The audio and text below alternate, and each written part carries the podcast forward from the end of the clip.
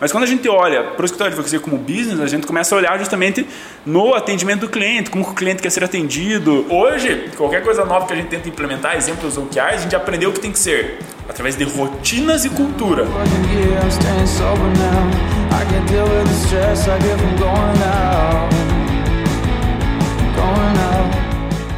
Fala galera, tá começando mais um episódio do podcast Papo Raiz e hoje a gente tá com um braço mecânico segurando o microfone. Rapaz, hein, Guilherme, você tá evoluindo aqui. O cara tá botando grana mesmo. Você, Cada dia mais investimentos, né? você tem uma visão aqui desse podcast, vai virar uma empresa muito grande, você tá investindo assim? É, a gente tá pensando em comprar o podcast do Primo Rico, daí nós estamos investindo para ver se chegamos lá. Ah, essa visão alinhada, tá tudo alinhada então. Galera, é, meu nome é Yuri Melo, né? E é sempre nossa tarefa aqui trazer os bastidores do empreendedorismo, falar de sucesso, falar de fracasso e fazer aquelas perguntas sobre negócios que você sempre quis fazer. E hoje, o que, que nós vamos falar, né? Qual é o tema de hoje? Como uma empresa ou um, um escritório da advocacia se mantém no topo mesmo depois de 60 anos de existência? Hoje a média no Brasil, a gente sabe, 60% das empresas fecham com menos de 5 anos. Né? Se você falar em 10 anos, tem um número muito é, ínfimo de empresas que se mantêm relevantes e grandes por 10 anos. Imagina 6 vezes de 60 anos. Então, a gente está com Ian Melo, o cara que é gestor aí, sucessor da Melo Advogados, o cara que toca o escritório aqui na parte de Curitiba e também está aí numa posição do conselho da Melo Advogados, que tem vários braços. O cara é formado em Direito, obviamente, formado na Unicuritiba, aqui em Curitiba, né? Universidade de Curitiba. E está fazendo também um mestrado, um mestrado é isso? MBA? MBA, MBA na USP. Não, cara, fraco, fraco, fraco. E além disso, o cara gerencia uma equipe aí da Melo Advogados hoje com mais de 70 colaboradores. A gente sabe que para um escritório de advocacia 70 neguinho é gente, né? Ainda mais para uma empresa que tem tanta, às vezes, currículos, né? Empresa, pessoas que têm é, um gabarito muito grande. Então, 70 pessoas é grande. É um, a Melo Advogados hoje é um dos principais nomes no direito tributário, aqui no, no Paraná principalmente, mas a nível Brasil ela é muito reconhecida também. Já ganhou prêmio, já tem aí muita experiência acumulada ao longo de 60 anos. Então, Ian, seja bem-vindo. Show, obrigado, obrigado pelo convite, Yuri, Gui, Juninho. É, amigos acima de tudo, Yuri, meu irmão, né? Então, uma honra imensa Ah, estar isso eu não aqui. citei, né? Informação importante, Eu ia né? falar esse teu, essa parte do teu currículo aí, né? E é um convite. Por que você não colocou isso no teu currículo que você me mandou? É, acho que não, isso não agrega muito. Foi o que eu imaginei. Mas só agradecer e falar que eu sou um fã aqui do bate-papo que vocês fazem e, e conte comigo que eu puder agregar de alguma forma. Rapaz, acho que tem coisa pra agregar. E também estamos com o Juninho e com o Guilherme, né? Que 60 anos só de idade, mas de empresa os caras estão começando agora, né? Cara, valeu, obrigado por aceitar o nosso convite. Eu, eu aprendi que a gente tem que ter algumas coisas na vida assim. A gente tem que ter um bom médico na família, um bom mentor e um bom advogado. Então eu tô cercado aqui pelas pessoas certas, né, cara? Então, Sempre é importante. seja bem-vindo ao Papo Gui é o Raiz. médico? Valeu, valeu. Um médico. Não, aqui, aqui eu tenho mentores e médico? advogados, né? O médico, O é médico, nesse bonito, momento, eu diria que eu não, graças a Deus eu não estou precisando, né? Mas, é japonês mas tá bonito. na manga, caso eu precise. Sabe que eu trabalho na área da saúde, né, Yuri? Então você imagina a equipe médica que tem para me atender lá se houver uma precisar. necessidade. Agora, seja Principalmente o bem-vindo. doutor. Alexandre obrigado. né? Que tem que, tá, tem que vir aqui porque o cara tá cuidando, Ah, né? verdade, hein? Convidado, Doutor né? Alexandre Convidado. Sakuma, que está cuidando aí do, do peso e da forma física do, do, nosso Juninho. apresentador Yuri, né? Além, além dos 60 anos ali, o que, na verdade, os 60 anos eu, eu tô cagando pra isso aí, né? Me interessa muito saber disso. Legal, o que obrigado. me interessa, o que me interessa é saber como é que esses caras ganham tanto dinheiro, compram tanta fazenda, compram tanto carro importado. Isso eu queria saber, velho, pra aprender um pouquinho, né? Isso aí é, isso é banco, é isso banco, é, é isso é banco. pirâmide, isso é pirâmide. Certeza que por trás do- do- dos bastidores tem uma Renaudet, tem alguma Ah, coisa que os caras estão sempre tem, fazendo. né? Sempre tem uma Renaudet na parada, né, irmão? Seria, Sempre tem. seria o hashtag caçadores de ação? Caçadores de ação, boa. Vou ficar hashtag. Vou botar no Instagram da Mela. Caçadores de ação. Vamos lá, então, o que interessa. Papo Raiz, Caçadores de Ação. Gui, qual que vai ser a dinâmica de hoje? Qual que vai ser o nosso foco, Gui? Cara, acho que o, o Ian, né, enfim, é a segunda geração? Terceira geração? Terceira, terceira, terceira. geração, né? Terceira geração. Consegue explicar desde o, da- das dificuldades, né, de atuar em uma família que, pô, tem a tradição dentro da advocacia não é algo comum, acontece, né, Ian? Mas não é comum ter escritórios de 60 anos. São poucas as bancas de 60 anos, né? A gente tem uma, uma evolução no número de inscritos da OAB ali, pessoas que efetivamente estão advogando. Não é, não passa de 15 anos, 20 anos A que média? começou a aumentar. É, não, é bem menos, inclusive. Estou falando 15, 20 anos, chutando um pouquinho, mas assim, nos últimos 10 anos anos é que o número de inscritos na OAB cresceu rapidamente. Então a gente está falando assim de 50 anos, tem um gap animal, tá? Tem, tem um gap animal, sei lá da família de vocês, que pô, o avô era um dos, das primeiras inscrições da OAB. É, não, eu lembro quando a história que meu avô contava. Hoje, lá em União da Vitória, onde meu avô gente, é natural de lá, né? Meu avô, depois que se formou aqui na Federal, ele voltou para lá. É, lá. Quando ele voltou para União da Vitória, hoje tem lá três faculdades de direito? Mais, Duas. acho. Tem três? mais, tem umas três, quatro. Locais, que formam aí 300, 400 pessoas a cada semestre. É, quando ele se formou isso em 1960 e voltou para a União da Vitória, tinha ele e mais dois advogados na cidade. Só tinha três advogados na cidade. É só para dar um contexto para quem não tá, para quem está ouvindo e não sabe, o Brasil é o maior número, tem o maior número de faculdades do mundo, do mundo e aí, somadas as faculdades do mundo, não totalizam o número de faculdades que nós temos no país. do mundo. É, então, somadas do mundo, olha que louco, velho, só para ficar claro. Tem mil, um milhão, cento, um milhão não, mil cento e poucas faculdades. No Brasil tem mais de mil duzentas. De direito, Caramba, curso cara. de direito, tá? Então, assim, é absurdo É por isso que tem tanto motorista de Uber e advogado?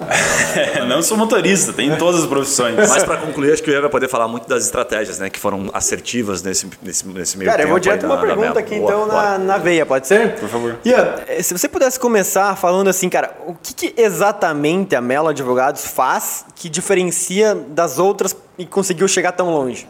Show de bola. Bom, é, só contextualizando rapidamente, né? Hoje eu toco a parte tributária do escritório e faço parte do, do nosso conselho diretivo, que a gente chama, que é a diretoria ali que a gente tem das, das macro áreas. É, e hoje o escritório ele atua em cinco macro áreas, assim, né, que a gente trabalha sempre. Então a gente tem basicamente bem dividido o organograma na área de direito corporativo, direito tributário, direito trabalhista patronal, direito de recuperação de crédito, é parte de cobrança, e a gente tem uma parte de pessoa física no interior, que é a parte de direito previdenciário. Então, esse organograma que forma hoje é, o, o escritório como um todo, assim, vamos dizer, enfim, as áreas a gente acaba tocando justamente nisso. É, se a gente ir direto pronto para o que diferencia, eu acho que a gente tem sim uma visão como escritório de advocacia, muito voltado a pensar muito no business, assim, do escritório como uma empresa propriamente. Eu acho que isso não é uma visão que muitos advogados têm e nós, desde acho que é, da nossa, não sei se desde a fundação, mas desde que a gente começou a profissionalizar e aumentar os quadros do escritório, a gente sempre olhou o escritório como uma empresa, como um prestador de serviço, como qualquer outro prestador de serviço, né? Então, é, o Gui tem agência de marketing, agência de marketing não é mais é uma prestação de serviço. É, O serviço da advocacia ele é uma prestação de serviço como outro qualquer, com as suas peculiaridades, evidentemente, mas um prestador de serviço. Parece óbvio, mas para a maioria dos advogados é, parece que a adv- advocacia é uma, é É uma coisa à parte, uma seita à uma, parte. seita à parte, né? Porque tem regras à parte, tem coisas a serem respeitadas, parte de publicidade, tem uma série de limitações, mas quando a gente olha para o escritório de advocacia como business, a gente começa a olhar justamente no atendimento do cliente, como o cliente quer ser atendido, é, qual que é a expectativa do cliente em frente ao escritório e começa justamente a entender formas de atender os clientes de forma particularizada. Então, é, isso a gente é, tem hoje, até uma coisa que a gente criou recentemente, um, um, que a gente chama de um squad de inovação dentro do escritório, Squad? é squad de inovação, que é um timinho que a gente fez inovação, né? Trouxe algumas pessoas chaves, botou um líder full time nisso, justamente com o objetivo desse cara estar sempre olhando para o cliente, entendendo como o cliente quer ser atendido. Então, vou dar um exemplo. Ano passado, nessas conversas que a gente faz com clientes com certa frequência, a gente constatou que o cliente não queria mais receber as informações por e-mail do andamento dos processos. Queria receber de uma forma mais ágil por WhatsApp. O que, que a gente fez? Básico, sistema de tecnologia simples. A gente conectou nosso software de gerenciamento dos processos diretamente a uma plataforma que envia o WhatsApp. Então hoje, todos os processos que movimentam dentro do escritório, no dia que movimenta, o cliente recebe uma atualização por WhatsApp. Animal. Isso foi tipo um diferencial pequeno, investimento é, baixíssimo e um retorno dos clientes quanto à positividade disso absurdo, absurdo. Mas você precisa ter o processo para chegar na- nessa decisão, né? Porque É. se fosse tomar a decisão mais óbvia, às vezes o advogado olharia, cara, pô, eu já mando por e-mail, por que, que eu ainda vou mandar por WhatsApp? Ele não, ele não vê o lado do cliente, né? É, você tem que ouvir o mas cliente. e-mail, puta, não, É. demora, eu só vejo uma vez por mês e não vou ver um negócio de advogado complexo. O WhatsApp, é, a, a execução parece simples, É. mas o processo para chegar nessa decisão não parece. Não, perfeito. E, e também você tem que olhar e olhar cada cliente, a necessidade de cada cliente. Vou dar outro exemplo. Essa semana passada, esse, né, a questão do WhatsApp estava rodando e tal, legal, bonito, os clientes gostando, gerando valor para os clientes. A gente chegou num grande cliente nosso, que é um cliente que tem centenas de processos, e perguntou como que ele estava achando o WhatsApp. Ele falou, cara, para mim o WhatsApp é horrível. Porque eu recebo dezenas de movimentações por dia, não vou conseguir ficar lendo tudo isso. Então, Depende do cliente, tem que também ver uma forma de gerar valor diferente, entendeu? O cliente que tem dois, três, cinco processos, ele recebe é sensacional. O cliente que tem muitos processos, agora a gente está indo mais para a linha de apresentar relatórios em dashboard, botar em tempo real, uma coisa mais visual. Personalizado, que, né? O cara não faz sentido, né? O cara ficar acompanhando a, a, a, o andamento, ele quer ver número, quer ver uma coisa. Então, assim, você também clusterizar os clientes e olhar assim para cada cliente a forma que pode gerar valor para ele de uma forma diferente, também. Viu? Isso é. é Você bem- falou de squad, eu queria só que você explicasse um pouquinho melhor, assim, por que squad e como é que funciona essa estratégia de, de gestão? Na verdade, assim, hoje o escritório, ele, né, como só voltando ao organograma, ele tem essas, esses organogramas dessas cinco macro áreas e fora, que são as áreas jurídicas, né? Então o escritório, na verdade, ele, como que ele é organizado, para entender melhor, ele tem cinco macro áreas com um sócio de área em cada uma dessas áreas. Então a gente tem um advogado que é, tem um VEST, enfim, um equity justamente daquela área específica, com política de remuneração variável em cima do resultado da área. E a gente tem uma diretoria administrativa, que abaixo da diretoria administrativa ficam coordenações de RH, é, de, de, de, é, enfim, recepção, coisa de limpeza, pega uma macro área ali, de controladoria e TI. E financeiro. É, são cinco coordenações abaixo da diretoria administrativa. Então esse é o organograma. É, a questão do squad, na verdade, assim, foi uma forma, né? E hoje isso é muito utilizado para quando você quer realmente criar uma iniciativa dentro do escritório, você criar justamente uma, uma, uma estratégia para você ter um time focado em alguma coisa. Então o squad na né, é que a gente pegou é, as pessoas que eram mais tecnológicas dentro do escritório, na verdade, assim, umas três, quatro pessoas que tinham boas ideias, boas cabeças.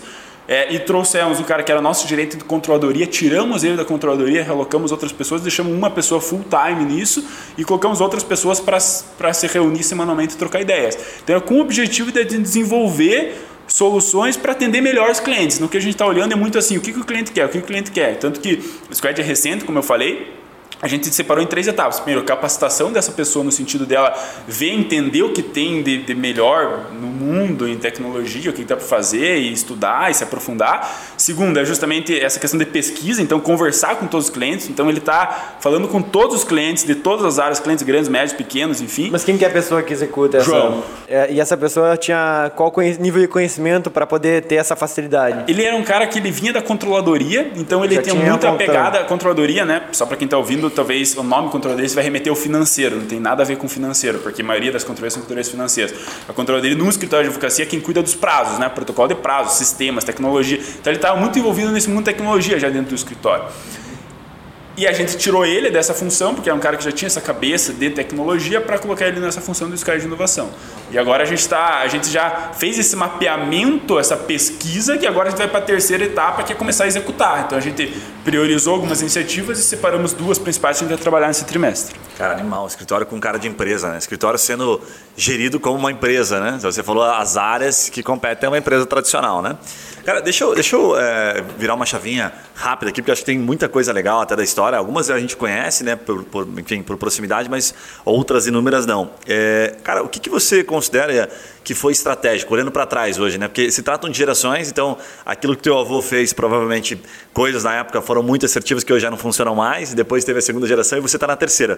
O que, que eles fizeram, cara, que você olha estratégico, que você fala assim, cara, até hoje isso funciona e o que não funciona mais, assim, como é que vocês estão olhando para a próxima, para a quarta geração, que inclusive vocês estão bem devagar para a quarta geração, vou aproveitar e deixar um recado que demora aqui. um pouquinho, né? Dona Salete, Dona Salete, seu? Dá uma acelerada mas vamos focar na pergunta aqui, o que, que foi feito estratégico? Não, né? é lobby, né? Comprar deputado. Gui, o que, que eu vejo assim? A advocacia, e, e, a gente tem a, acho que a felicidade em conseguir olhar né, realmente na história do escritório e ver como a história do escritório evolui também com a história da própria advocacia. Assim. E a gente vem num escritório que foi formado no interior, né? então nós fizemos o caminho muito de, é, ao contrário do que muitas bancas fazem, que é se consolidar numa capital depois ir para o interior. Nós não, fizemos ao contrário. Então nós fomos para o interior, criamos né, lá, o meu avô, 60 anos, 61 anos atrás, criou o escritório e foi evoluindo. E o que a gente vê também assim é uma mudança é, muito gritante dentro do mercado jurídico, justamente por causa disso que a gente está falando aqui no começo. Então, quando o meu avô começou, era uma advocacia totalmente personalizada, uma advocacia totalmente é, vamos dizer assim, artesanal, manual e bem restrita às demandas que tinha ali dentro da, da cidade. O meu pai entrou há 30 anos atrás, 30 e pouquinhos anos atrás, e trouxe já uma visão do escritório com uma visão um pouquinho mais é, empresarial no sentido de começar a estruturar áreas para atender mais empresas, porque até então era muito mais é, pessoa física. É, naquela assim. época era tipo advogado da cidade, Advogado né? da Assim, cidade, Você sentava então- na cadeira e resolvia problema. Você, advogado, vai para tudo, para todas as áreas. Então foi assim que era a advocacia lá atrás, 60 anos atrás. Não tinha essa é, especialização que existe hoje, né? E eu acho que a gente veio caminhando no escritório, e acho que decisões estratégicas importantes foram tomadas, é justamente você estar acompanhando como que a advocacia vai evoluindo e você estar também justamente Eu evoluindo até as estruturas para Eu lembro de isso. umas histórias assim que, eu- que eu vou contar pro pai também, que eles tinham a doutor é, Moacir, né? Doutor Virgílio na, na porta, assim. E era normal chegar alguém lá pra pedir consulta médica. Sério, que era normal, porque. Ah, o advogado malandro fazia, né, velho? Cobrava honorários ali. O que, que você precisa exatamente? Fazia, mas cobrava mais caro que o médico. Então é engraçado isso, né? Porque lá atrás tinha tão pouco, tantas poucas opções e o, e o advogado era tipo assim, o advogado ele era o doutor da cidade, ele resolvia os problemas, ele era, era assim, ele, realmente era referência, né? Hoje não tem. É, mas e olhando assim, então, decisões, acho que essa questão de especialização, né? Então, a, a gente está acompanhando justamente a evolução e saber que é, chegou um momento, chegou, né? Esse momento chegou há muito tempo já, mas é que a gente viu, não, precisamos especializar, então aí a gente começou a estruturar áreas, criar. Colocamos o escritório na capital, isso acho que foi um marco importante para estar na capital, querendo ou não, a gente sabe que o conhecimento, né, é onde é mais efervescente, são nas grandes cidades, então estar aqui, estar acompanhando, ver o que acontece, conseguiu também nós sempre estarmos evoluindo o nosso modelo de gestão, conversando com pessoas, conhecendo e aprimorando. Isso já foi na geração do teu pai, a Isso foi a geração do meu pai. Falou, Pô, exatamente. vou para Curitiba, vou para Exatamente. capital. A gente Ok. sempre teve escritório aqui, o escritório em Curitiba tem há 30 anos já. Um escritório que a gente usava muito como entreposto escritório interior. Começamos daí cada vez mais a expandir, conquistar a clientela e hoje a gente tem boa parte do nosso capital intelectual, até ficar na parte tributária aqui em Curitiba, né? É, então acho que isso foi, foram decisões assim que, olhando a médio prazo, faz, faz muito sentido. Eu tenho uma pergunta capciosa, mano. Bem Por capciosa, favor. porque eu acho que ela é bem legal. É você mesmo, a que gente já falou sobre você, isso. né, Não, a gente já falou sobre isso. Cara, nós estamos vivendo um momento de direito digital, né? E aí, ah, o escritório, o advogado não precisa mais ter escritório, tá, rola essa ondinha, né? Essa conversa fiada aí que a gente sabe. É uma, conversa fiada, tem advogado que de fato não precisa, escritório menor. E a Melo, porra, tem um patrimônio, é, até mesmo, porra, do escritório lá, é, que inclusive quem está ouvindo, acessa, é lindo, né? O prédio, cara, sensacional, acho que deve ser uma referência na cidade, é um prédio de 5, 6 andares, não lembro.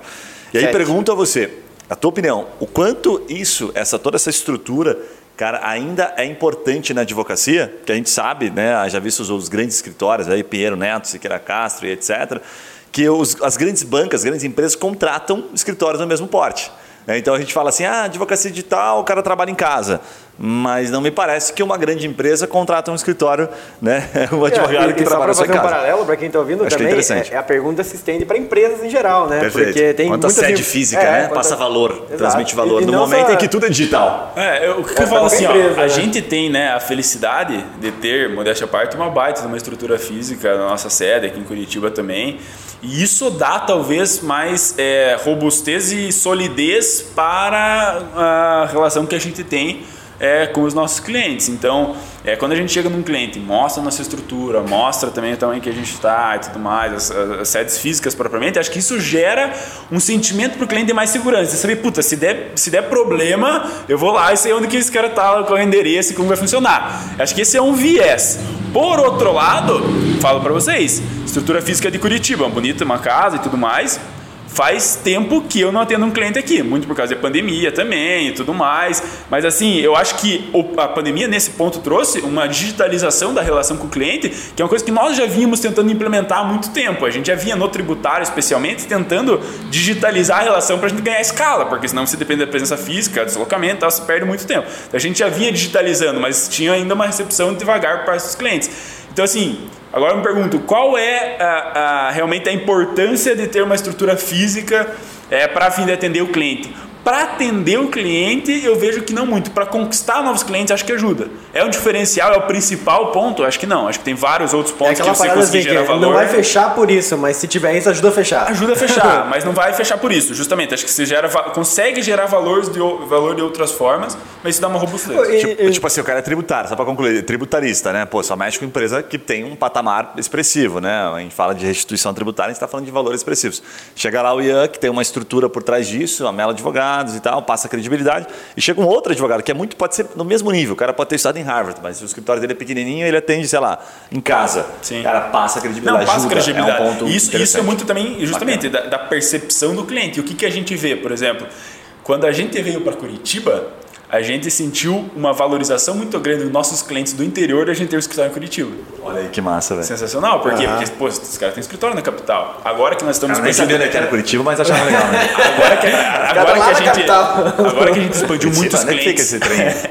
agora que a gente São expandiu para muitos né? clientes, tipo de Curitiba, a gente tá com uma clientela legal no interior de São Paulo também, a gente já vê, por exemplo, a necessidade, uma questão de, de realmente branding e de ter é, essa, essa posicionamento de ter, por exemplo, escritório em São Paulo. A gente vê essa necessidade por causa dessa percepção de clientes que meio que demandam e começa a concorrer É um que daí você vai em outra parte também, tem que é, tem estados que são mais é, fortes, assim, tipo São Paulo é o mais forte, que ele, ele tende a menosprezar escritórios que Exato. são. Não escritórios, empresas em geral. Exatamente. Que são de outros estados, assim. Isso É. acontece muito com capital com o interior, Exato. acontece muito em São Paulo com outros lugares. Não, mas é tanto que a gente viu essa necessidade quando a gente foi pro interior de São Paulo. Nós não temos muitos clientes na grande São Paulo, temos no interior. Então quando a gente vai pro interior, pô, o cara no interior vai se contratar É um escritório bizarro, de né? Curitiba. Você tá vendendo ali em Maringá, Entendeu? se você tem escritório em Então, Curitiba, é show. lógica é contratar da São capital, Paulo, São Paulo. Paulo, Cara, mas isso não é só na advocacia. Não, é toda né? empresa. Então, É. pô, eu sou aqui o cara que talvez menos entenda. Guilherme com marketing jurídico, o Yuri é o advogado. e- Mas eu tô analisando assim, cara, pensa em, em potenciais clientes, né, na minha área. Nós somos 3 milhões de pessoas aqui em Curitiba, são 25 milhões de pessoas em São Paulo. Sim. Então, assim, cara, o potencial de ações para um advogado é muito maior, assim como para gente de clientes. Né, a gente teve lá o podcast do, do Ratinho Júnior que ele fala que o pai dele falava quando ele era criança, ele ficava ouvindo aquilo. Quando a gente passar o Rio Iguaçu, É, Sim. daí a gente vai crescer. É então, cara, não é só porque São Paulo é grande, porque São Paulo tem cliente pra cacete, velho. Sim, também. Entendeu? A quantidade de processos Aí bota o nome ter. na, na- na lista ali, né? Exatamente. Então, assim, ah, porra, quando vocês saíram de União, quanto, qua- há 30 anos atrás, que vieram pra Curitiba, quantas pessoas tinham União da Vitória?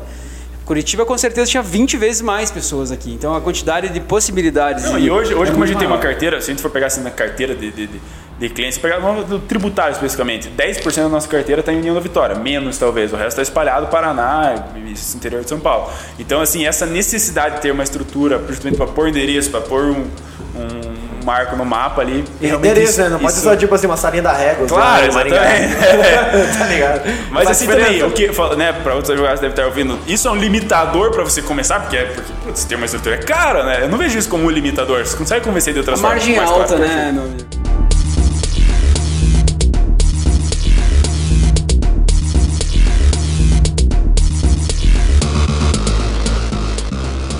Legal pra você contar, Gui. Lá na, na Trimind a gente teve algumas experiências de abrir escritórios em outros lugares, né? Aquela franquia, aquele, aquele escritório lá no.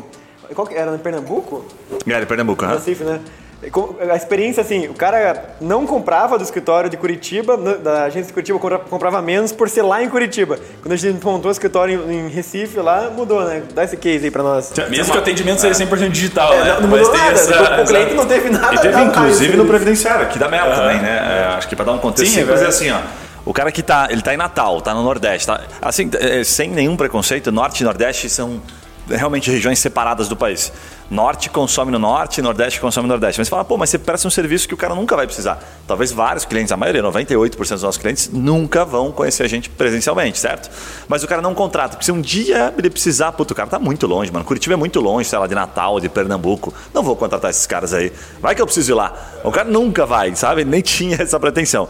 Então existe essa questão da, da falsa sensação de segurança. Mas é, é real, é convenção, então o cara age assim, tá? E eu acho que é até legal, porque existe, de certa forma, um protecionismo, né? Se você pensar demográfico, né? Você fala assim, pô, o cara de, do Nordeste contrata quem é de Nordeste. Eu acho que é legal. Você imagina se todo mundo do Nordeste resolver contratar quem é de São Paulo, porque, pô, é melhor, os escritórios são mais bacanões. Pô, cara, e aí, o que, que acontece com os escritórios do Nordeste? Né? Aí você acha que o paulista vai contratar o escritório do Nordeste? É. Então acho que tem, isso é, é positivo. E por isso que a gente já falou aqui várias vezes, as empresas acabam abrindo sedes para dar esta percepção de segurança. É uma percepção. falsa É, percepção, uma- mas o- funciona. O que a gente, por exemplo, tem muito aqui no- dentro do tributário do escritório é, né, nós atendemos majoritariamente no escritório, na parte tributária do escritório, é, clientes é, via associações comerciais, né? Então, o nosso grande forte hoje é trabalhar de forma coletiva tributária, em prol de entidades de classe, principalmente associações e também sindicatos. E o que a gente tem é justamente a gente atua, né, Paraná, interior de São Paulo, e apesar de a gente não ter estrutura física nessas, nessas cidades, a gente sempre tem algum advogado que volte e meia está presente Presente. na cidade fisicamente para dar uma presença física, assim, porque querendo ou não, é, e aqui também é muito, acho que você tem que muito entender o perfil do teu cliente, assim, e como que você quer atender, porque no tributário a gente atende, grandes clientes, então 90% dos clientes são clientes aí que faturam 20 milhões em cima ano, né?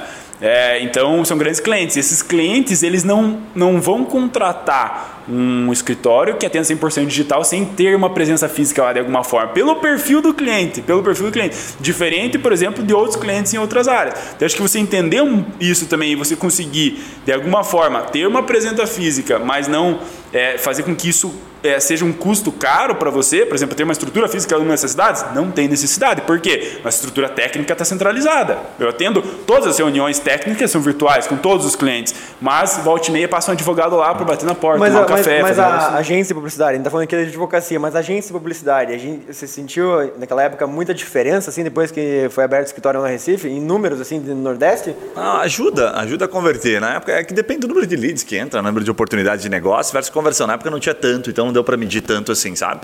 Mas sim, ajuda. É, dá dois hackzinhos que são bem legais, com base no que eu falou, assim, para quem tá ouvindo. Exemplos, coisa simples, tá? Isso eu fiz, cara, isso é muito legalzinho. Eu tava em São Paulo uma vez num curso, comprei um chip. Fui na banquinha e comprei um chip, paguei 10 pila no chip.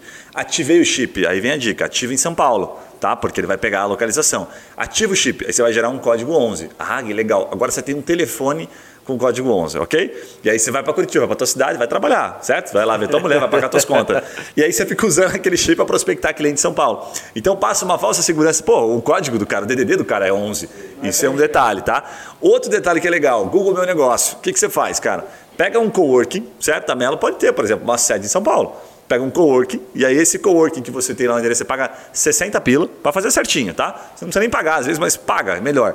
Paga 50 pila, e aí você vai colocar o teu endereço, vai criar lá dentro do Google Meu Negócio, escritório, Melo Advogados, com sede em São Paulo. E aí você vai colocar lá dentro do coworking, então você vai, se o cara colocar é, advogados associados, ou escritório de advocacia em São Paulo, aí você começa a ter um pouco de ranqueamento para aparecer. Você pode fazer isso em qualquer capital, você pode fazer isso na Bahia, você pode fazer isso em Natal, então usando o Google Meu Negócio, você replica e usa o endereço. Pô, Essa mas- mentoria de 55 reais que ele passou aqui de custo, que é um chip de 5 reais mais 50 reais por mês, custaria mais ou menos uns 50 mil de aluguel por mês em São Paulo. Então, cara, Mandei o endereço e o telefone. Nossa, E ele só cobra 10 mil com essa mentoria. Então, assim, a culpa hoje de eu atender os telefones de TIM, Vivo, claro, que estão me ligando todo dia, de 041 que eu atendo achando que é cliente meu, é culpa tua. Exato. Porque antes eu não atendi, porque vinha 079 Agora vem com 41, e desse, né? agora vem com 4 Veio mil. o- né? veio mais, mais 50, veio o mais 49 lá, Áustria, Cara, liga, não, você não, não não, sabe. E quem que, quem que atende com DDD de outra cidade?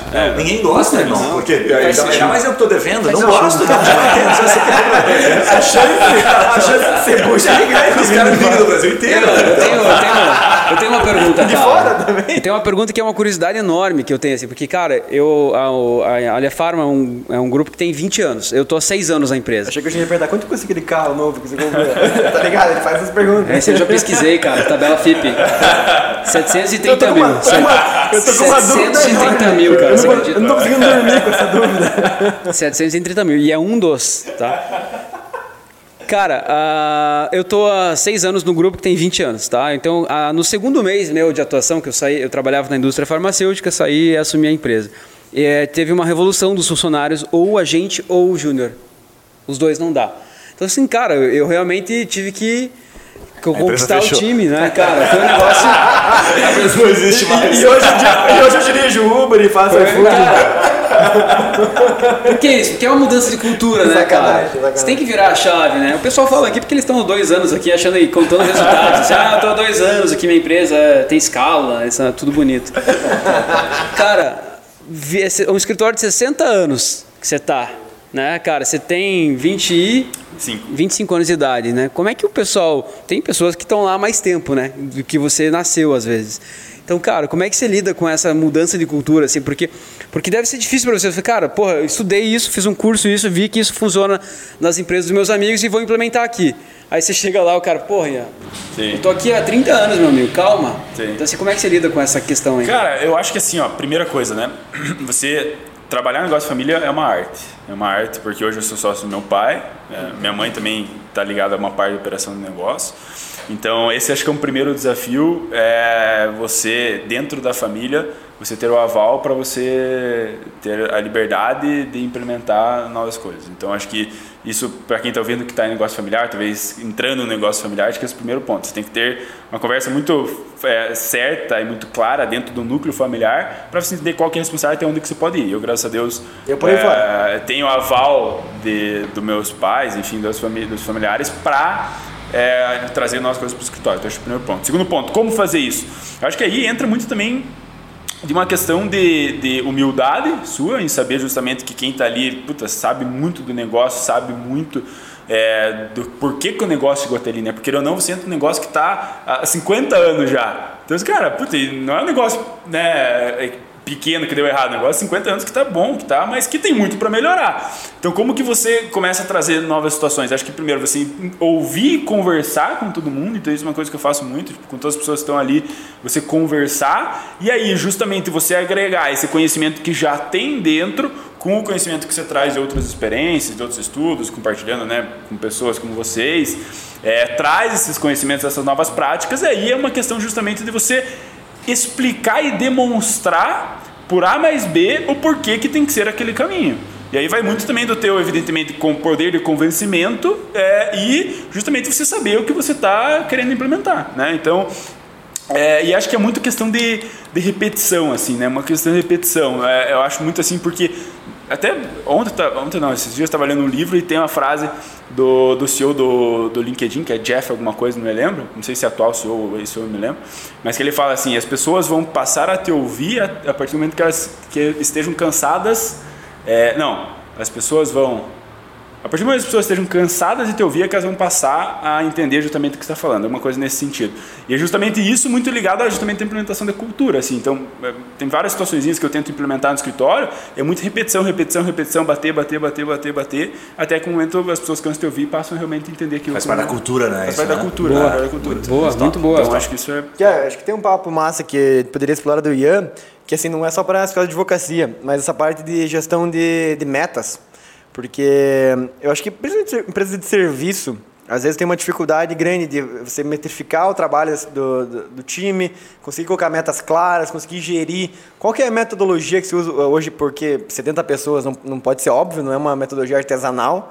É, como é que você faz hoje e quais foram os, os aprendizados que vocês tiveram aí na, nos erros do caminho? Top. É, acho que isso é um, um, ponto legal de muitos erros, principalmente, mas algumas coisas que a gente conseguiu implementar. É, bom, a gente vem tentando. Essa aí ele pegou agora sobre o Gini mandou aqui da Massarete, tá? Eles queriam saber. Os pais dele mandaram aqui, pô, como é que esse Pia tá fazendo esse negócio aí?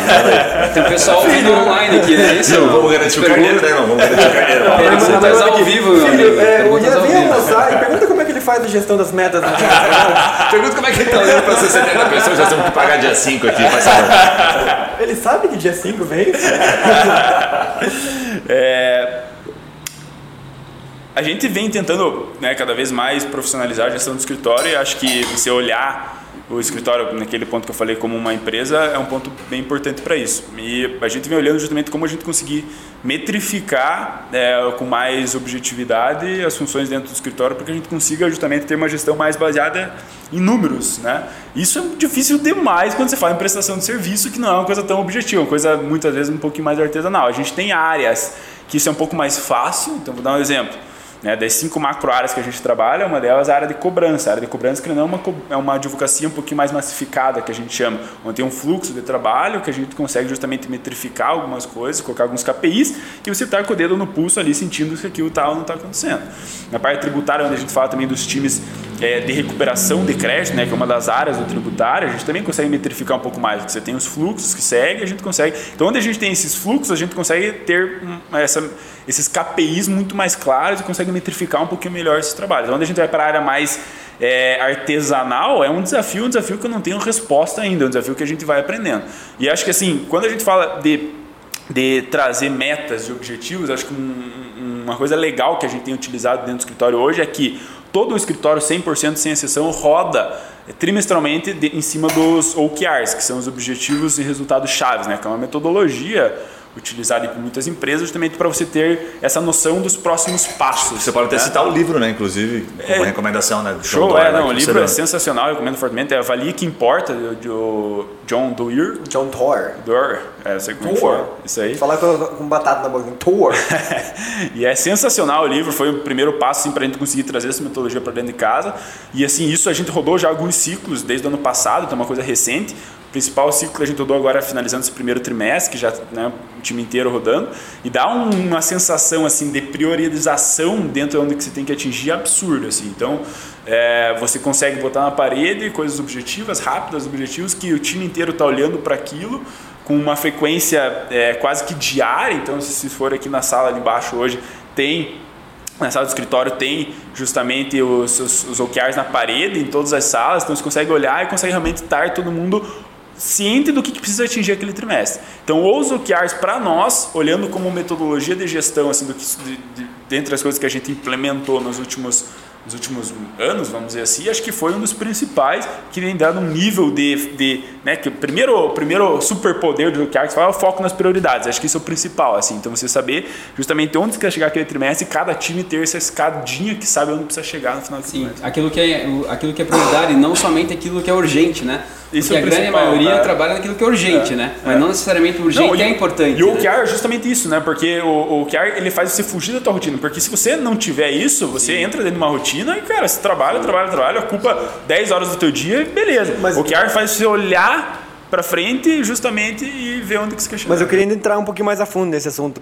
É, eu queria saber um pouquinho da- das rotinas para implementar isso. Porque eu, às vezes a pessoa lê o livro ali da, do John Doerr e adorou, porque realmente é, é- é- funciona muito. O Google né, iniciou essa metodologia, acho que até ele pegou de algumas Intel, empresas. né? Da Intel. Veio da Ah, Intel. é da- Veio da Intel, É, o depois John Deere, Heritage, também recebeu um... o, o John Deere foi o cara que, que, que aprendeu né? dentro do, da Intel com o Andrew Grove, que era o CEO da Ah, época, Grove, esse cara que que é, tá- que é o do- justamente do, do, do outro livro lá. Gestão de alta performance. Gestão da performance e trouxe isso para dentro do Google e daí isso é o maior Então, case hoje. mas então, daí beleza. O cara leu o livro do John Doerr, ali, adorou a metodologia, foi o que funciona.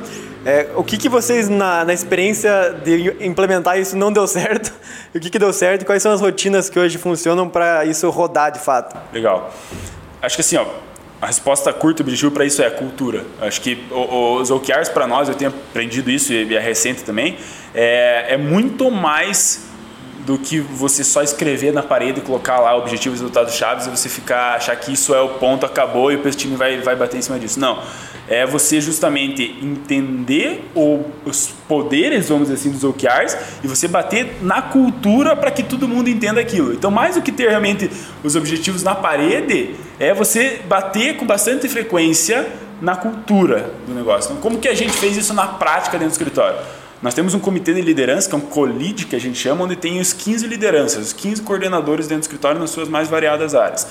É, e esse COLID se reúne uma vez por semana, por meia hora, não mais que isso, meia hora, para tratar temas principalmente ligados à liderança é, e implementação de algumas novas rotinas que a gente quer mais voltado para pessoas propriamente dentro do escritório. Meia hora de reunião. O que, que a gente fez? A gente é, colocou essa pauta, pelo menos, pelo menos lá no ano passado, nós fizemos um treinamento sobre OKRs, era um treinamento online, tal, todo mundo assistiu, participou. E nessas reuniões do Colide nós discutimos o treinamento. Ponto. Isso que a gente fazia. Justamente para entrar na cultura, entrar todo mundo entender os OKRs, OKRs, por quê, quais são os objetivos, quais são os superpoderes, tal, tal, tal, tal. E bater muito realmente as pessoas entenderem o que está por trás e não como que se escreve. Porque você aprender a escrever um objetivo que tem as regrinhas lá, você isso faz em 5 minutos. Beleza, você aprende. Resultado-chave, mesma coisa. É, mas o principal é você entender o que está por trás. Então a gente estabeleceu isso. É, a gente rodou o primeiro ciclo, foi horrível, tipo, todos os que escrito de forma errada, mas o que, que a gente fez mesmo? Tanto que assim, a gente treinou todos os líderes para escrever, para colocar isso, e a gente não ficou, não foi validado os OKRs. Nem o OKR foi validado. Tanto que os OKRs do ano passado, tipo, você, escre- você lia um objetivo e fala, cara, isso aqui está totalmente errado, não faz sentido. Mas, cara, a gente deixou justamente isso por quê? Para bater na cultura. Tinha que passar por isso, né? Tinha que passar por isso. Estava né? escrito o OKR, estava na parede, mas errado, mas a gente estava batendo na cultura. Cara, e aí, tem, um- tem uma máxima nisso aí que é bem legal. Se você não sabe o seu OKR de cor, se a sua equipe não sabe, cara, já, tá- já começa Já a tá tem errado. Se o cara não sabe o indicador já. de cor, né? Tipo cultura, assim, né? Ah, tenho 10 frases da minha cultura. Você pergunta pro dono, fala duas pra mim. Dele, hum, tá, peraí, só um pouquinho. Daí tem que ler pra falar, cara, isso não é cultura, isso não existe. É, tira, tira, tira nove aí, então coloca uma só, né? Que daí você decora ela e depois põe duas, né? E depois, depois que a gente fez a primeira etapa de justamente fazer isso entrar, assim, estar na cultura e estar também conhecendo, daí que a gente começou a se preocupar, tá, então vamos melhorar a redação dos, dos objetivos. Daí a gente começou a trabalhar mais nisso. Vamos melhorar os QRs, realmente fazer o QRs faz sentido. A gente começou a trabalhar mais. Isso é um ciclo que a gente né, no começo ainda, a gente Mas, já mas o que melhorou. que fizeram mas- errado na primeira, exatamente? Eu acho que, acho que assim, aprendizados do que a gente fez errado. No começo, na primeira vez que a gente tentou implementar, a gente tentou implementar tipo, meio que. Meio que de cima pra baixo, De cima tipo. pra baixo. Vamos fazer a coisa acontecer. Não funcionou. Regra agora é essa. Top e- down. Top down. down. Tipo, não top funcionou. down. Por isso tem que trabalhar na cultura para que eles entendam, para que a liderança entenda a importância. E um, um ponto bem legal é também que no começo nós tentamos vender a mensagem dos OKRs para o escritório inteiro. Isso não deu certo.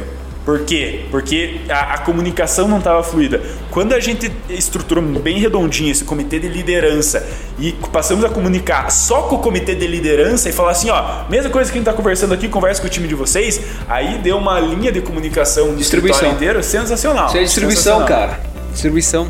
É um, é um negócio que assim, você não consegue atingir na mesma frequência é, vários pontos. Exatamente. Então você direciona a tua energia para um ponto grande, esse ponto grande diminui para um pouco menor, e aí você vai. Quando a gente virou essa chave para nós foi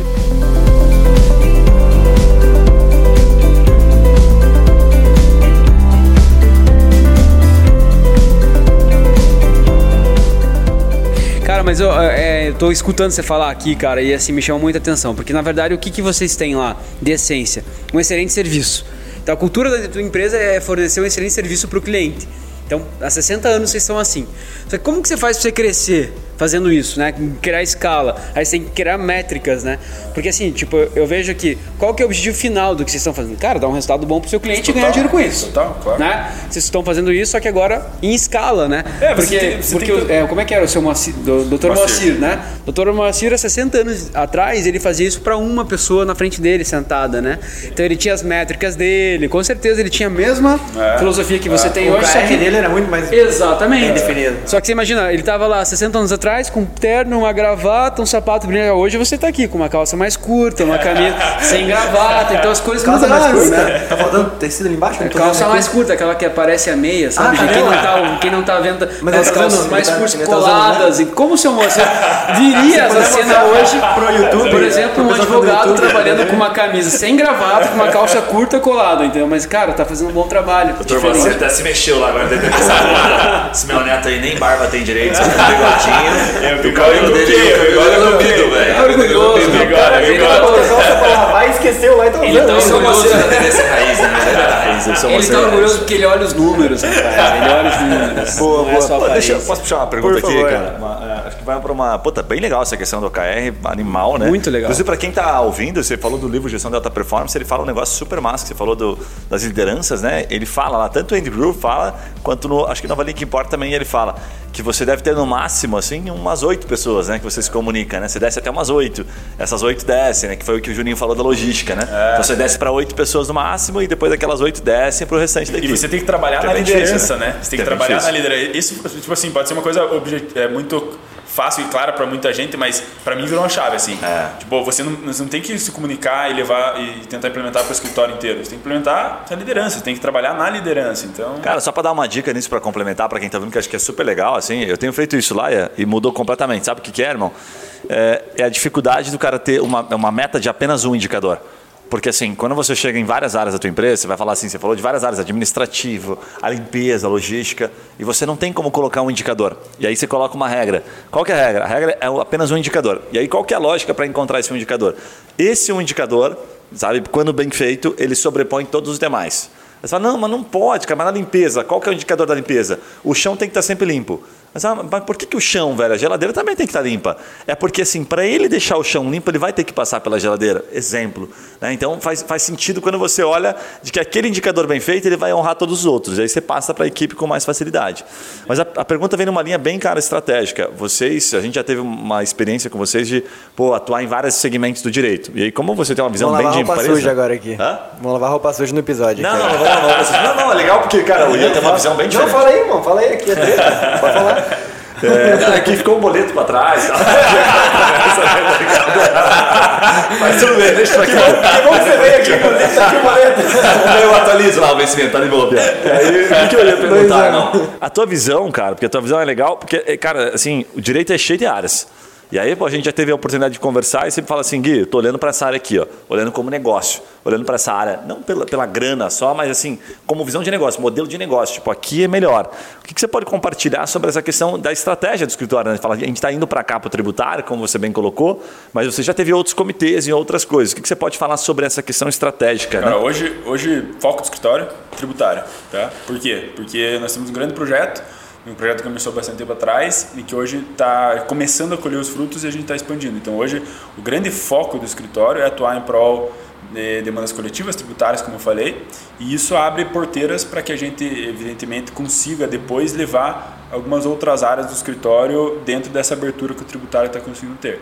Então, mas isso por uma questão específica do julgamento do escritório, assim, onde a gente tem esse projeto e que a gente tem apostado 100% das nossas fichas dentro, de, dentro desse projeto tributário, fortificando a área tributária, né? Então a gente tem quatro pilares do tributário. Um dos pilares é demandas judiciais, que é o que a gente faz em prol das associações comerciais, e aí a gente leva os outros pilares junto com isso.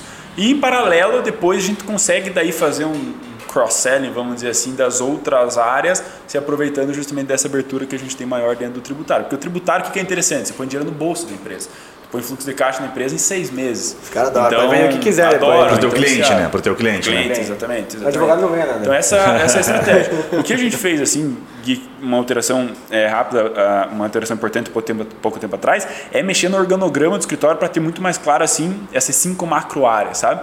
Então hoje a gente consegue, assim, ter uma, um, uma coisa bem é, redonda e organizada de saber qual é a função de cada uma dessas áreas, quais são as especialidades de cada uma dessas áreas, a gente desenvolver e criar estratégias individualmente para cada uma dessas áreas. Então, por exemplo, a estratégia para a gente crescer no tributário é muito diferente da estratégia de crescer no trabalhista patronal. Então, a gente consegue Boa. olhar individualmente em cada uma dessas áreas e a gente tendo agora essa figura, que também é uma alteração recente que a gente fez, do sócio de área, então a gente tem cinco sócios de área em cada uma das cinco macro áreas, se cria justamente o sentimento de de, de, dono dessa pessoa, até porque tem uma remuneração acima da lucratividade da área.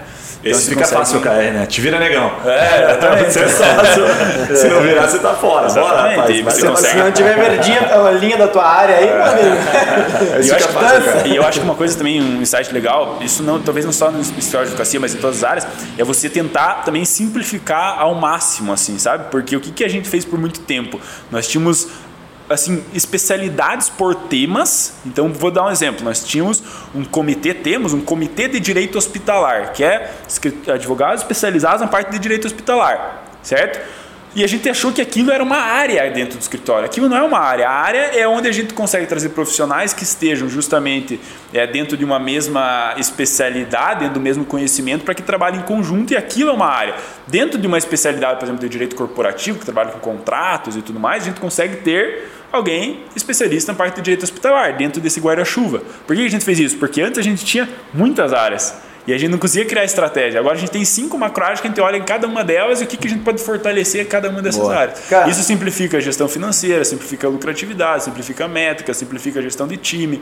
Então tem uma série Perfeito. de situações que vai. Cara, acho que tem um, um, tema legal que a gente poderia entrar um pouquinho, que é a parte de estratégia comercial. É, acho que isso vai se aplicar bastante, principalmente em empresas de serviço, o que a, talvez a Mela Advogados está fazendo agora. É, depois de muito erro também, né? Depois de bater muita cabeça, de você conseguir estruturar uma rede de parceiros e conseguir fazer parceiros locais, parcerias com associações e tudo mais. Queria que você destrinchasse um pouquinho a estratégia comercial, tipo assim, de expansão e também é, como você treinar esse pessoal, como você botar lá na ponta a informação, como você conseguir, quais são as rotinas, quais são os hábitos que a empresa teve que adotar para conseguir levar de fato essa produtividade e fechamento de contrato lá na ponta. Legal. É, essa, essa estruturação veio muito por causa da parte tributária, né? Então, é, dessa especialidade que a gente tem, que a gente tem um grande projeto que é atuar em prol de prol de associações comerciais.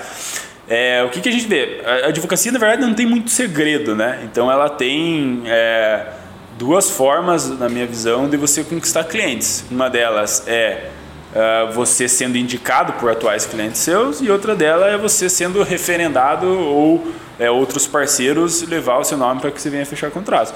Então, é, o que, que a gente fez é, vamos assim, masterizar essas duas situações e criar estratégias em cima disso. Então, hoje, dentro do tributário, onde a gente tem justamente essa questão né, é, de buscar novos clientes justamente utilizando desses nossos relacionamentos é onde a gente consegue organizar mais. Então, a gente tem uma rede de parceiros hoje, né, rede de aliançados, na verdade, onde a gente troca figurinha. Então, escritórios que não têm áreas tributárias especializadas, nós fazemos alianças com esses escritórios e fornecemos todo o serviço tributário para eles e, é, e, eles levam o serviço para os clientes deles.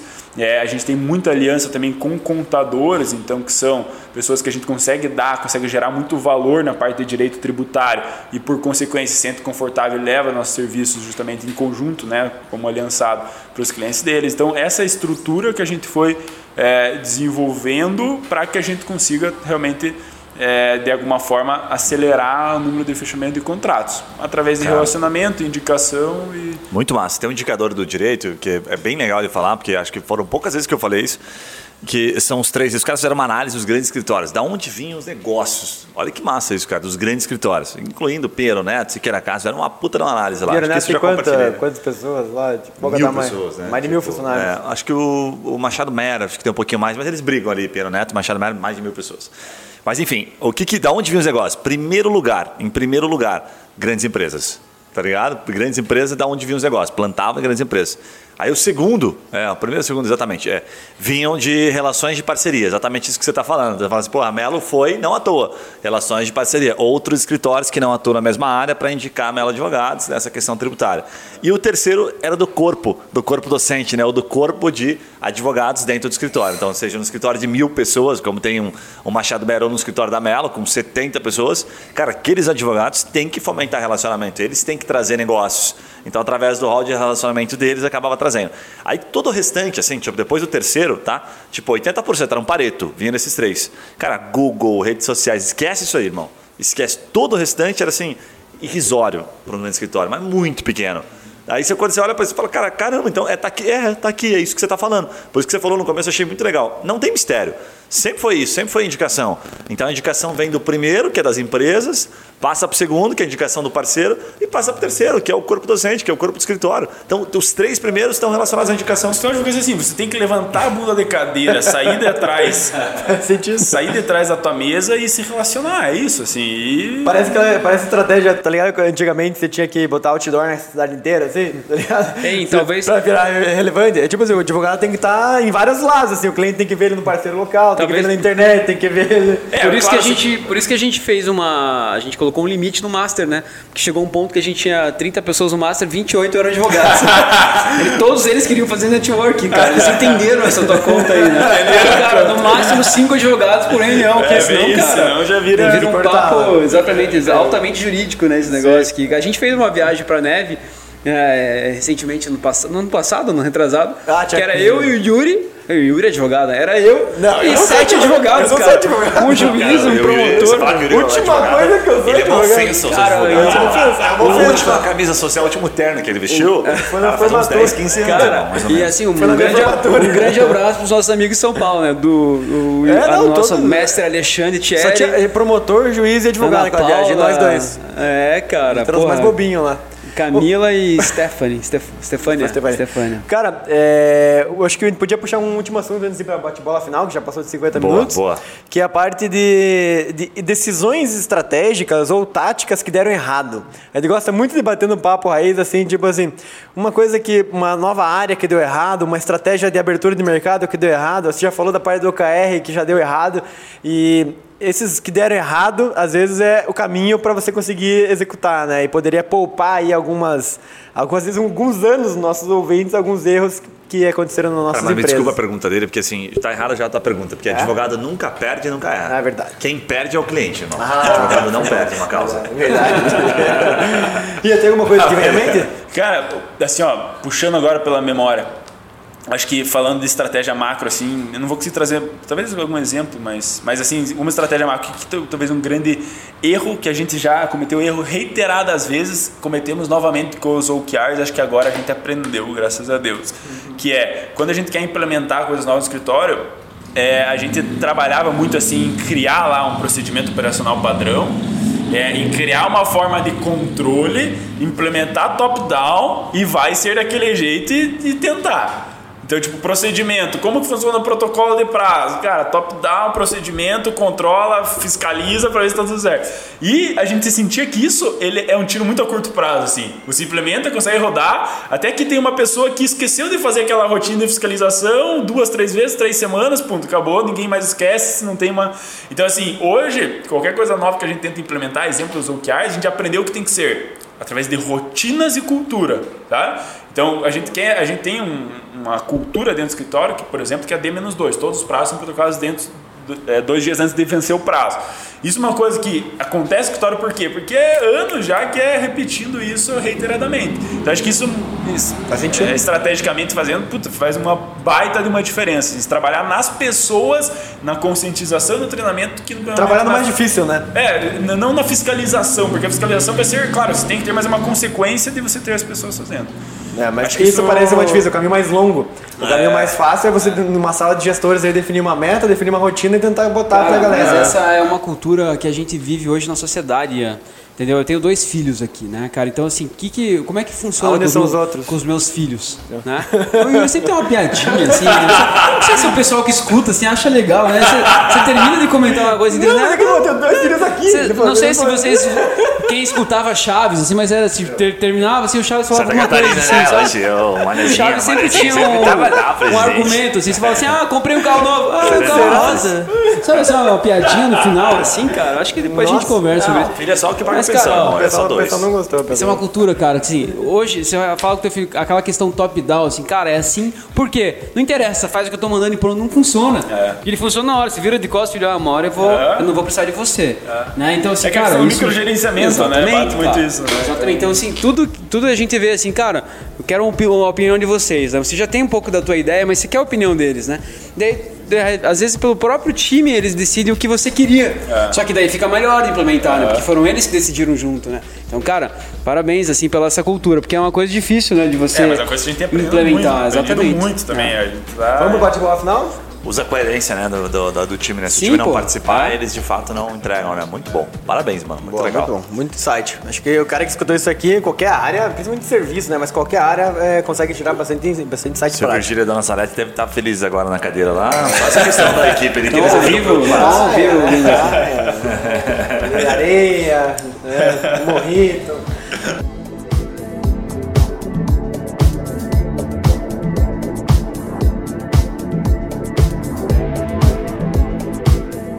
É, então bora, a gente faz sempre um bate-bola final e aqui com os convidados, que são perguntas curtas para você às vezes dar uma dica assim, é, bem específica para quem tá ouvindo. Bora lá? Boa. Cara, a gente queria pedir um, um livro ou um podcast para inspirar. É, livro, eu, é, nesse momento, é, leia O Valia que Importa do John Deere, porque Animal virou essa chave para mim. Acho que mesmo se não for implementar os OKRs, dá uma abrangência assim de como você estabelecer objetivos e prioridades da empresa sensacional. Muito bom. Como podcast é Papo Raiz, né? Avalie o que importa. Avalie o que importa. Avalie o que importa. É, quem você se... Ah, podcast, falou qual? Papo Raiz, Papo Raiz. Ah! Vou falar. Diz que é bom esse podcast. O pessoal sempre tá recomendando esse negócio assim. É, quem você se inspira ou segue como empreendedor, empreendedora? Cara, tem muita gente. É, alguns nomes. Nossa. Ó, não vale quem tá na mesa, tá? Ah, não São vale outras pessoas. Tá é, já cortou metade já, né? Cara, deixa eu pensar numa pessoa se fosse hoje. Carol com K? Desculpa, não, achei que podia ser. Às vezes, nada a ver, nada a ver. Um abraço cara, pra Carol. Um cara que eu acho sensacional, meio clichê, mas eu acho sensacional, até porque eu li a biografia dele no começo desse ano, é do Guilherme Benchimol da, da XP. Pô, foi o livro que o Gustavo Pires indicou no, no último podcast. podcast. É. Nossa, isso é muito puxa saco. Cara, inclusive fica o convite pro Benchimol no próximo podcast, ah, ele participar aqui. Puxa saco. Se, mais, se mais um indicar o livro dele, ele vai ter que dar Não, cara, ele construiu uma história justamente assim no peito e o que ele fez. Marca ele lá, hein, hoje. Na raça. Animal, animal. O cara mais Boa. Cara, se você pudesse voltar no tempo, que habilidade você teria aprendido mais cedo? Tipo, mais cedo com o quê? Com 12 anos? Qual que é o mais cedo? Tem 25 Ei, senti uma dorzinha que eu tô vendo aqui, hein, cara? Do irmão mais velho. É, Não, o que, que você teria aprendido mais cedo que você teve que aprender na, na porrada? Cara, assim? acho que se comunicar com pessoas, assim. Acho que isso talvez é um dos principais uh, ensinamentos que tem que ter, Pô. conversar com você extrair de pessoas. É, isso você fala bastante mesmo. Virou um stand-up aqui agora. Cara, só, só pra contextualizar aqui, ó, a gente na sexta-feira a gente toma um vinhozinho, o Guilherme. Eu, não fui tomo. servindo, o Guilherme ele, não- ele tem o hábito de não conseguir é, deixar a taça vazia, né? Não dialogar. Cara, eu servia o vi- a garrafa de vinho, ele não percebeu, Porque, mas ele tomou a vinho garrafa pra mim ali. né? é, é- é cultura, é saúde, né? Capaz O médico falou uma tacinha por dia, ele comprou um ponche, né? cara, Aquelas 5 litros numa taça. Ian, se, se houvesse um motivo para as pessoas não gostarem de você, né? Se há um motivo, qual seria? Caramba, acho que às vezes um pouco de. Falando de time, assim, né? Às vezes um pouco direto, assim, teria que ser um pouquinho mais soft nas coisas que eu quero falar. Ah, foi isso que eu pensei também. quando- Primeira vez que eu vejo alguém falando soft na forma de falar, eu vou, eu vou adotar isso aí, tá? Soft, eu preciso ser mais soft. Com essa calça colada, o cara falando soft é. Vai falar de nós agora. Ah, vocês sempre falam, vocês sempre falam do estilo, né? Que eu... Vamos falar um pouco soft? Seu estilo é soft. Você viu o que ele falou? Ele falou, a calça daí a última coisa que eu tenho é soft. Tem stretch, né? Tem stretch, né? Soft, tem stretch. Muito bom. Ah, caramba. Cara, e última aqui. É, se você pudesse colocar um outdoor pro mundo inteiro ver, não pode ser propaganda de nada. Com uma frase, com um conceito, com um aprendizado, assim, algo que você acha que todo mundo deveria seguir ou que foi muito importante pra você. O que seria? Caramba, essa é. Gênio. O pessoal é Caramba, gênio. essas Às coisas, né? Achei, que todo né? mundo tinha uma frase, assim. Cara, isso é uma, o pessoal que não, geralmente não lê a Bíblia, né, irmão? É um salmo ali, né? Fala aqui, provérbios, eclesiastes, é, não, tem uma gama enorme. Cara, eu acho que é. Puta, tem uma frase que tem na, na quadra dentro da minha, do meu quarto, que acho que puxa um pouco, é falar menos, fazer mais. Então, isso talvez seja alguma coisa que eu puxo assim um pouco. Boa. Empresta esse quadro pro Yuri, irmão. Tem que, falar, tem que falar desse pessoal que faz podcast. né? Tem pessoal que vive, esse pessoal que vive em comunicação. Deixa uns três meses lá no quarto do Yuri, faz favor. Esse Cara, cara tem um negócio que, assim, que eu acho que é, é bacana, assim, eu, eu acho que eu vi o Flávio Augusto que falou, cara, que perguntaram pra ele na, numa entrevista, e falaram assim, cara, como é que você vai né, avaliar o, o ganho dos teus filhos, né, como é que você vai medir, né, porque, pô, o cara é bilionário, né, então, assim, o cara saiu do zero, né, pra um bilhões em negócios, enfim, né, um cara é uma referência pra muita gente. Ele falou assim, cara, meus filhos não têm culpa nenhuma pela sorte e pelo, e pelo crescimento potencial que eu tive, né? E, cara, é muito interessante, assim, pegar uma história né, de 60 anos do, do teu vô, né, que deu certo. Tem hospital na cidade com o nome dele lá hoje, né? Sei lá, ruas e tal.